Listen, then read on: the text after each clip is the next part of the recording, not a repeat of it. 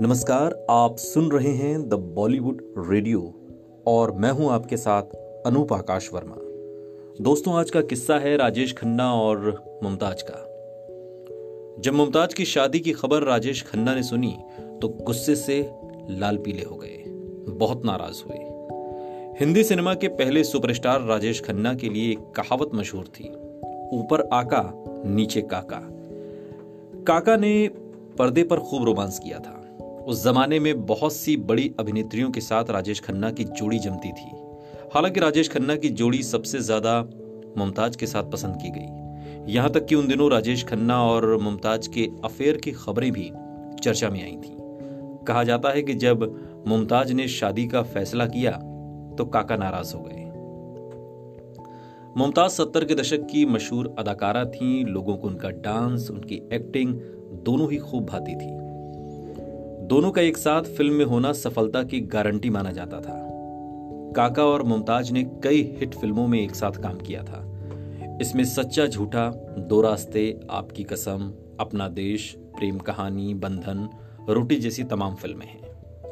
उन दिनों राजेश खन्ना की मुमताज़ से नजदीकियों की खबर भी खूब आने लगी थी।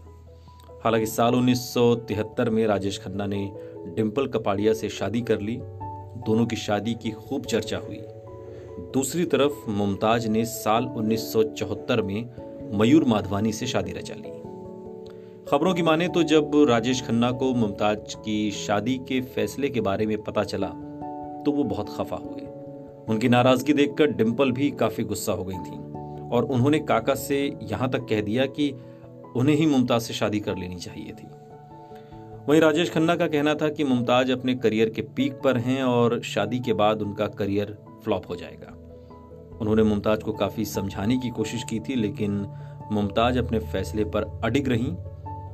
ऐसा हुआ भी कि शादी के बाद मुमताज़ फ़िल्मों से फिर धीरे धीरे दूर होने लगी। मुमताज़ ने अपने करियर में करीब 109 फ़िल्मों में काम किया। 1970 के दशक की लोकप्रिय अभिनेत्रियों में शुमार मुमताज़ ने मेला, अपराध, नागिन, ब्रह्मचारी, राम और श्याम, दो रास्ते, खिलौना जैसी तमाम फ़िल्में की। हालाँकि अब वो मुंबई छोड़कर लंदन में अपने परिवार के साथ रहती हैं। उनकी दो बेटियाँ हैं। उन्नीस सौ इकहत्तर में खिलौना फ़िल्म के लिए मुमताज़ को फ़िल्म फेयर का बेस्ट एक्ट्रेस का अवार्ड मिला। उन्नीस सौ छियानवे में उन्हें फ़िल्म फेयर ने लाइफ टाइम अचीवमेंट पुरस्कार दिया। मुमताज़ बहुत खूबसूरत अदाकारा थी।